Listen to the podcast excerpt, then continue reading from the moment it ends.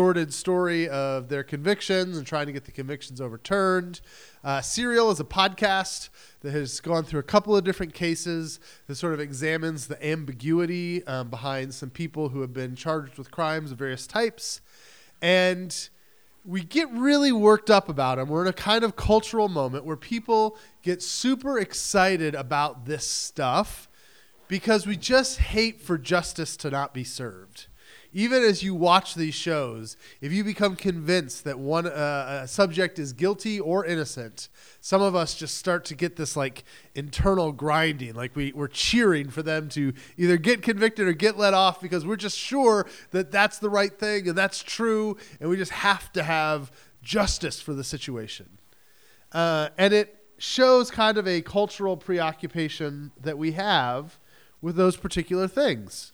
Um, if you haven't noticed recently, a lot of newspapers have been doing stories and exposes on crimes that people committed decades ago and trying to bring to light what they did. And I don't think that's all that bad, but I do think it's interesting that these things went uncared about for decades. And now all of a sudden, we're just real worked up to make sure that there is no single case of injustice that is left in our society.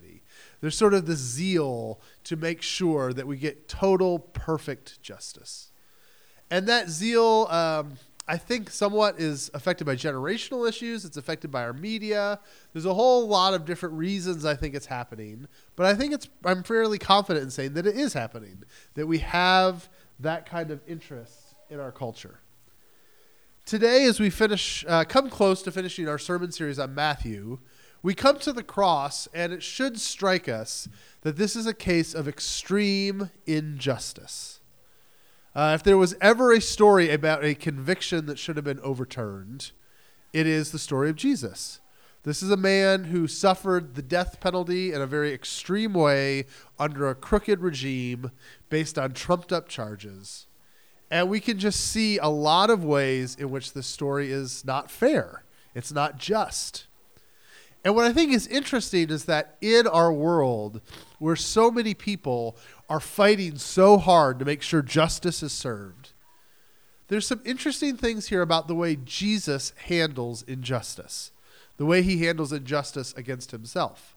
And I think that we can learn something kind of interesting from it. Just as throughout the series, Jesus has challenged our preconceptions on many things, I think that Jesus might challenge us here on how we deal with not being treated fairly what we do when people are not just towards us.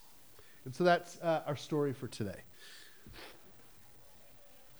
All right. Um, we're going to go ahead and start uh, in Matthew 27, verse 15.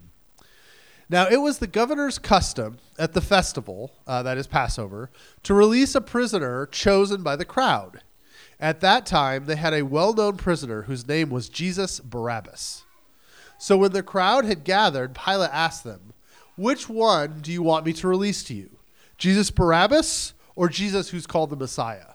For he knew that it was out of self interest that they had handed Jesus over to him. While Pilate was sitting on the judge's seat, his wife sent him this message Don't have anything to do with that innocent man, for I have suffered a great deal today in a dream because of him. But the chief priests and the elders persuaded the crowd to ask for Barabbas and to have Jesus executed. Which of the two do you want me to release to you? asked the governor. Barabbas, they answered. What shall I do then with Jesus, who's called the Messiah? Pilate asked. They all answered, Crucify him. Why? What crime has he committed? asked Pilate. But they shouted all the louder, Crucify him. When Pilate saw that he was getting nowhere, but that instead an uproar was starting, he took water and washed his hands in front of the crowd. I am innocent of this man's blood, he said. It is your responsibility. All the people answered, His blood is on us and on our children. And then he released Barabbas to them. But he had Jesus flogged and handed him over to be crucified. I want to take a few moments here just to uh, recognize and acknowledge just how incredibly unjust uh, this situation is, like how how many ways that this doesn't work. Uh, first of all, it is simply legally unjust. Pilate here is the governor; he has the authority to fix this. Pilate himself goes, there's no reason to charge him with anything. He hasn't done anything wrong. We should let him go. And regardless, Jesus is still punished. Uh, we all we know historically this is because Pilate was really close to getting fired by the emperor for not doing a good job, and the quickest way to get fired if you're a governor is to have a riot. And so, so here Pilate cares about nothing more than crowd control. These people might riot if I don't kill Jesus. So killing this man is a whole lot easier than dealing with the, the backlash if these people revolt. Um, so Pilate does this obviously legally incorrect thing and condemns a man that he know that he knows has no legitimate charge against him from a legal perspective. Uh, it's also relationally, um, uh, it's also comparatively unjust. Uh, we have this weird situation now where he re- usually releases one prisoner, and so he picks this guy named Barabbas. Uh, Barabbas, from what we know, was a revolutionary. He was uh, what we would call a terrorist. Uh, he would start and incite revolutions. This is the kind of man that, if they release, will potentially lead to murders in their community. This is the kind of man who would slit people's throats, the kind of man who would create violence in the streets, the kind of man that would s- create social unrest. And so Pilate tries to give them a very simple choice. Do you want this murdering psychopath back in your community, or do you want to let Jesus of Nazareth go? And they scream, We want Barabbas. It's comparatively unfair. You have the fact that Barabbas is saved and Jesus is punished, which is so patently ridiculous.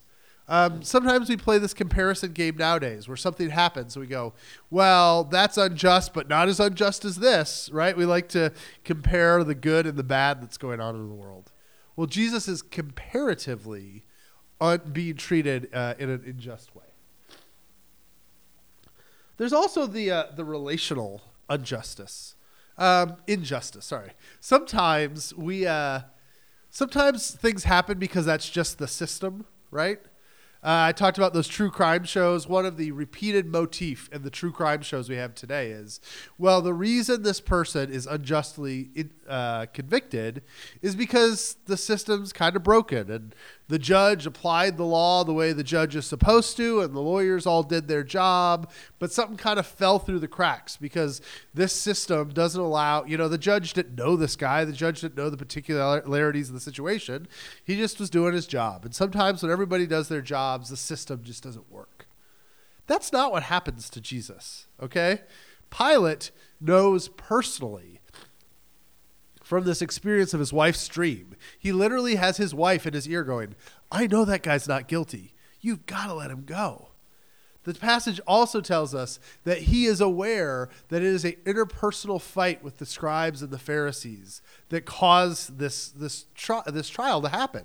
Pilate, uh, Matthew tells us, Matthew knew the charges were against him were baseless, but that this was happening because they didn't like Jesus. So this is a miscarriage of justice on an interpersonal relation uh, level. This man knows that another man is innocent. The people who are charging Jesus know that he's innocent. It's not that it's a grand mistake of the system. It's literally people who know better who are still choosing to do the wrong thing. And then there's also the sense where it's just cosmically unjust. If you've read Matthew's gospel, you know this is Emmanuel. This is God with us. This is somehow the divine presence in a human being. And the creator of the universe is here being spit upon and murdered by his own creation. We all know how ridiculous that is, right? The idea that the one who's the architect of all that exists would allow himself to be subjugated to the hands of the very people that he created with his hands. Um, it's just the whole story is filled with this complete and utter sense of that's not fair, that's not right. And in the midst of it, Jesus responds in, I think, a very startling way. Verse 11 of chapter 27. Meanwhile, Jesus stood before the governor. The governor asked him, Are you the king of the Jews? You've said so, Jesus replied. When he was accused by the chief priests and the elders, he gave no answer. Then Pilate asked him, Don't you hear the testimony they're bringing against you? But Jesus made no reply, not even to a single charge, to the great amazement of the governor. This is really, Pilate can't wrap his mind around this. He knows these charges are false. He knows that if Jesus would raise just a little bit of a defense, maybe he'd be able to get him out of it. And as all of these charges and all these unjust things are happening, Jesus doesn't go, This is unfair. He doesn't give all the reasons why this shouldn't happen. There isn't a legal um, tug and pull, right? There's no uh, appeals to the greater courts. Jesus just sits there silently and just lets it happen. And at some level, you'd think even self defense would kick in, right? At some point, Jesus would just say something. And he'd at least um, if it was many of us, he'd at least say something like, Listen, I know that I'm not going to get fair treatment here, but for the record, and he would make sure that he stated his defense, right? So that at least somebody wrote it down so that there would be, uh, for the prosperity of, of history, that someone would get to see his defense of his actions. And the text says Jesus said nothing. To use the right language of one of the prophets, like a sheep led to the slaughter, he did not open his mouth. Now, the question here is why? And this is what I want to dig into today as we try to learn from Jesus. Why, in the face of incredible injustice and punishment and pain and hatred, did Jesus say, you know, it's not even worth talking about? Why would you not say something? And I think there's a lot of different reasons. I think some of them are better than others. But I want us to explore this for a minute. Why does Jesus not open his mouth? Why doesn't he speak? Um, I think uh, the first reason many people will give is, oh, well, that's God's plan. This is actually a very uh, common uh, devout answer that I hear in Bible school class, right? We say, well, why did Jesus not speak? And people go, well, because it was God's plan that he suffer. And I think there's some truth to that, okay? There is this idea throughout Scripture, particularly in some of the prophets, Isaiah, the suffering servant, this idea that God's Messiah will suffer for the people. So there is a sense in which it is God's plan for him to suffer. But the question for me then is yeah, but why is it God's plan? And some people do this thing that I'm really uncomfortable with, where they kind of handcuff God and put God into a corner. Uh, the way it usually goes is well, listen, the wages of sin is death. Well, the Bible does say that, but why are the wages of sin death? That's just the way the universe works. Uh, okay. So God had to send Jesus to die on the cross? Yes. In the economics of sin and death and righteousness, in the way that the, the universe exists, even God was backed into a corner and had to make Jesus die this way for us to be saved from our sins. Jesus did the only thing that could have worked. Now, from a theological perspective, I find this very troubling because it suggests that there are sort of spiritual um, spiritual physics, right, that have to be obeyed by even God. That righteousness and sin are not something that God is master over, but that God is restricted by, just like we're restricted by it. And that what happened here is God got himself into deep water with our sin, and the only way he could have possibly fixed it was this emergency back door, which is the cross. And so he was forced to go through it that way. And I'm just, I'm not okay with that. I, I tend to think of God's sovereignty and power a little bit higher than that. I don't think God uh, is given rules by sin. I think God gives rules to sin. And so, yes, it's God's plan, but I don't think it was a preordained plan. I don't think it was required of him. I think that God does it because God wants to show that even in the midst of terrible, gross suffering and injustice, he can bring redemption and beauty. I think God chooses the cross because it was a perfect imagery of no matter how messed up stuff gets, God can still bring new life from it. No matter how trashed a situation is, morally and ethically and justice wise, God can still bring something beautiful from it. And so, yes, it's God's plan, but why is it God's plan? And I don't think the answer is because God had to do it that way. I think there's a, that God's trying to show us the redemption and the beauty that can come from these situations. So Jesus chooses to bring on this injustice, allows it to heap on top of himself, so that he can prove that even in situations where you're mistreated, you can have hope. And this is good because many of us suffer injustice, right? If the only way that God can bring holiness into the world is by a perfectly pristine, clean, just, holy, good situation, we are all in lots of trouble, right? Because we never experience those. And so Jesus takes on injustice to prove that our injustice doesn't have to be final, it doesn't have to be fatal. Um, I think the second reason why Jesus maybe does not open his mouth is because he knows it wouldn't make a difference. Uh, this is a car that drove through some cement and then the cement uh, got hard. Uh, pushing this car, it's really, there's not a lot of point in it, right? At this point, uh, a jackhammer is the only way that this car is going to be removed from the cement. And that is the situation of Jesus with these people bringing charges against him. He knows that they're not going to be moved, their mind is not going to be changed.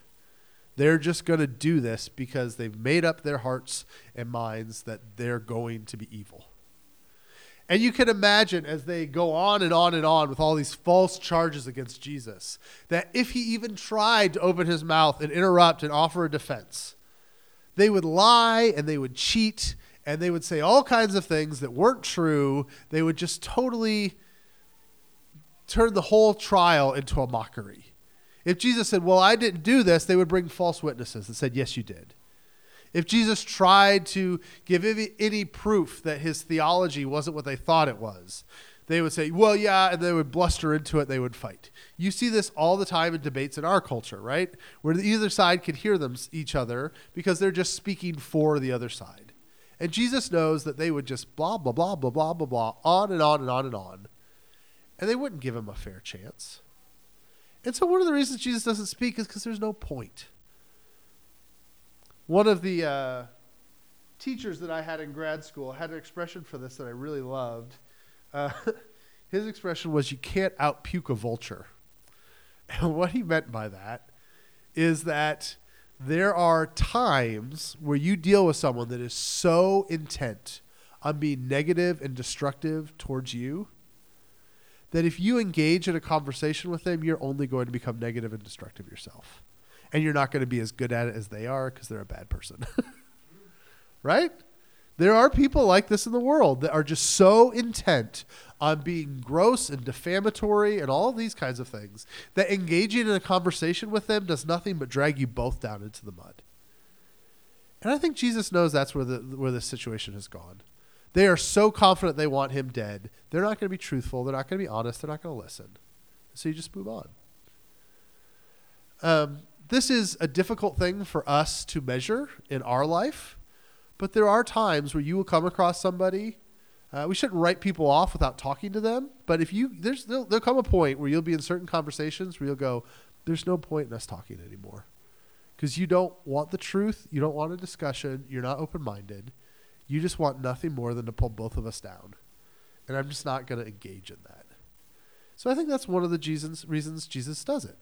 Now, that being said, I don't think it's the only reason because I do think that Jesus had like Jedi mind trick options. Okay, right? I think that if he really wanted to have changed their minds, the Son of God could have, you know, like, I am not the Messiah you're looking for, right? This should have been a possibility. But he continues to allow these things to happen in spite of that. So, just in the same way, I don't think it's just because it's God's plan. I don't think it's just because these people can't be argued with. Um, I think there's there's more to it. The next reason I think Jesus doesn't say anything is because uh, he wants to teach us how to love somebody to death. He realizes that these people need to experience his love of them more than his arguing with them. He has reached a point where they need to experience love far more than they need to be taught the error of their ways. Now, this is a hard one for us to get. We always want to be right.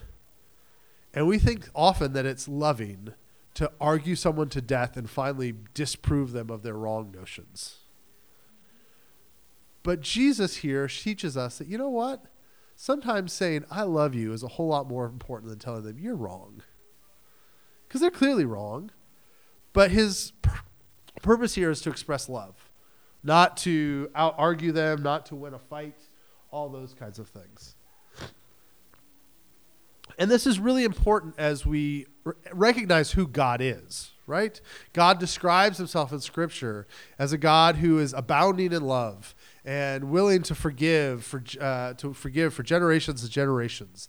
That ultimately there comes a point where accepting you and loving you and forgiving you is what God wants to do instead of punishing you and fighting with you and proving you that you're wrong. Right? Eventually he's going to prove you wrong. But there's just this general embrace of God where he goes, let's be in relationship first, and then we can fix your behavior later. That way of living, of proceeding, rela- uh, proceeding uh, using relationship before behavior change, is so important for us. We really do the opposite. With many people, we're like, listen, until you shape up, I want nothing to do with you. And Jesus says, No, I want to teach you to love somebody even if it kills you. Because by accepting them and loving them first, that's the only context in which you can convince them to be better and to do better. But I think the, f- the final reason Jesus doesn't speak, and the most important one, is that Jesus knows where he stands with God. Jesus is relatively unconcerned with how his trial comes out because he knows that a true and higher judge is going to rule in his favor. Jesus knows that the verdict on Friday afternoon is nowhere near as important as the verdict of Sunday morning. And so he has this confidence. You guys can say what you want about me. You can put me to death. Do whatever you're going to do. I don't care. Because I know that my Father is pleased with me. And I know that whatever you do today, he will undo. Whatever judgment and injustice I suffer at your hands will one day be experienced as justice in the kingdom of God. And so he doesn't have to worry about it. He doesn't have to fight about it because he knows the ultimate um, answer. Uh, the way the Hebrew writer says it is that for the joy set before him, he suffered the cross. Jesus was so focused on God's ultimate work in the world, his ultimate um, purpose of making things right, that he could deal with something not being right today because he said someday that's going to get fixed. Part of the reason I think our world is so hung up on justice is because they have no hope that it will someday be fixed in the kingdom to come if you are truly convinced that you're going to die and turn into worms food and there's nothing else that's left after that, then yeah, you're going to work like crazy to get justice. Because if you don't get justice by the time you die, then it's all going to be unfair for all of eternity. And so you got to get every inch of everything owed to you this second, because I don't know if I'll have another one. And the Jesus approach to the world is no, God will fix it. There is life after death. There is hope for the future. There is a kingdom that's coming. And you can suffer through the squabbles of this earth and this life because you know that there's a better thing coming. And when you live that way, you don't get so caught up. You don't have to be so worried about when people aren't treating you rightly or fairly. Now, there's an important balance here. I don't want to be heard wrong. The Bible says a lot about justice. In fact, Jesus says a lot about justice. And often, if not always, for Jesus, he is fighting for other people to be treated justly. But when it comes to how he's treated, he goes, eh, I'm not worried about it. We're, we're not that way. The second that we feel like we're being treated unfairly, we fight so hard to make sure that you treat me like I deserve to be treated. And in response to that, I think Jesus says, just let it go. You don't have to be your own avenger, you don't have to fight for your own way.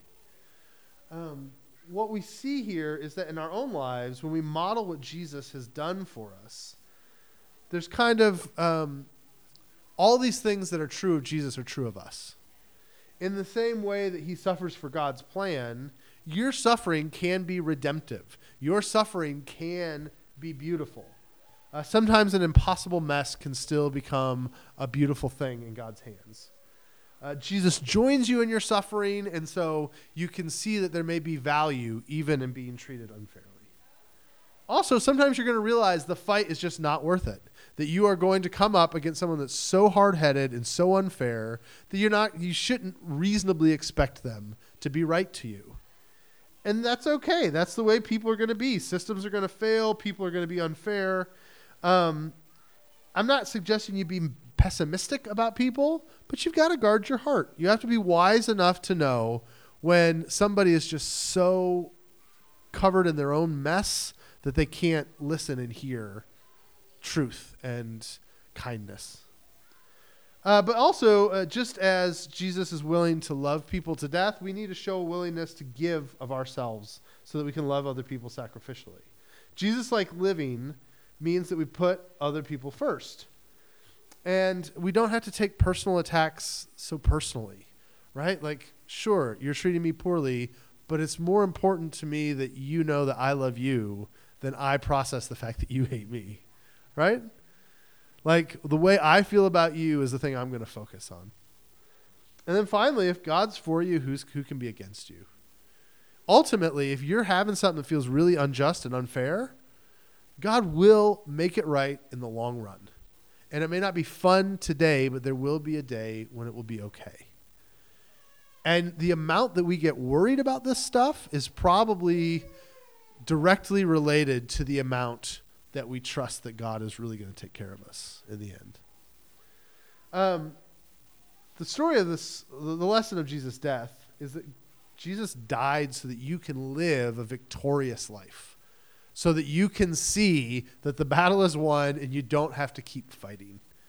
In your everyday life, as you experience things, even if you experience unfair and unjust things, like Jesus, there is something about coming to a place where you trust God so implicitly and you live so deeply in the victory that's already won that you just don't have to strive and fight so hard to make sure that people are being fair and right to you.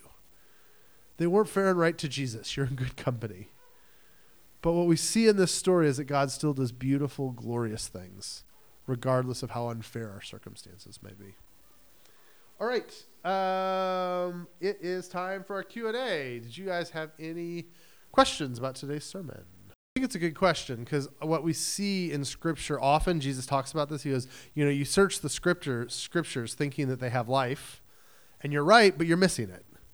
And um, I think one of the things that's really helpful for us to remember is the role of God's Word and the role of the Bible in Christian life, which is it's a vital, essential thing for us to grow and know God's will, but it is not the only thing that helps us to know God's will.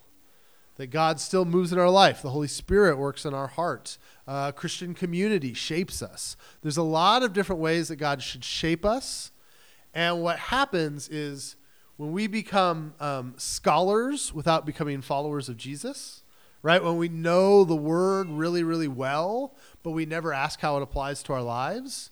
When we read God's wisdom, but we never ask God for wisdom, um, it can metastasize into something really gross. And that's what happens with the Pharisees is they were really intent on reading God's word, but not on asking God to enlighten them. I, I think there's I think there's a variety of things. I think some of them probably were power hungry. Um, I think some of them just were taught really bad ways of thinking about things. I mean, I think some of it is poor doctrine, like um, is is an issue there.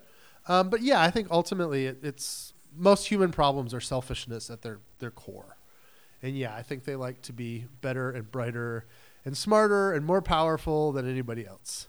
Uh, so yeah, I think there was pride. I think some of them just wanted to um, to walk around feeling smarter than everybody else.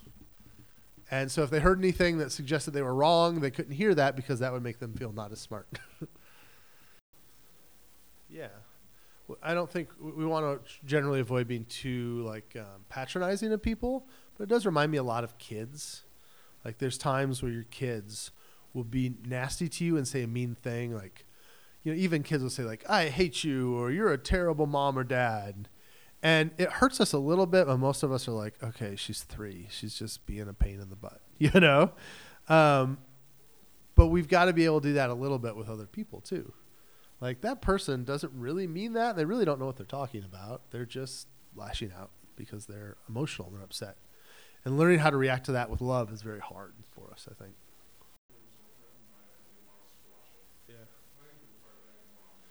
Yeah, and, and I think there's probably a pragmatic thing, just like the real nitty gritty. If you see two people in a disagreement and one says 8,000 words really angrily and the other person is really self controlled and just kind of takes it, generally the one who's more quiet looks better in the end, right? Like we've all seen this in a lot of circumstances where one guy's like, Wah! the other person's like, okay, okay, I hear you. That's all right. You know, like that, that like sense of self assuredness generally proves a point. And so if you're trying to upend a system, it is the person who is mourning the death of a system that gets real crazy and angry.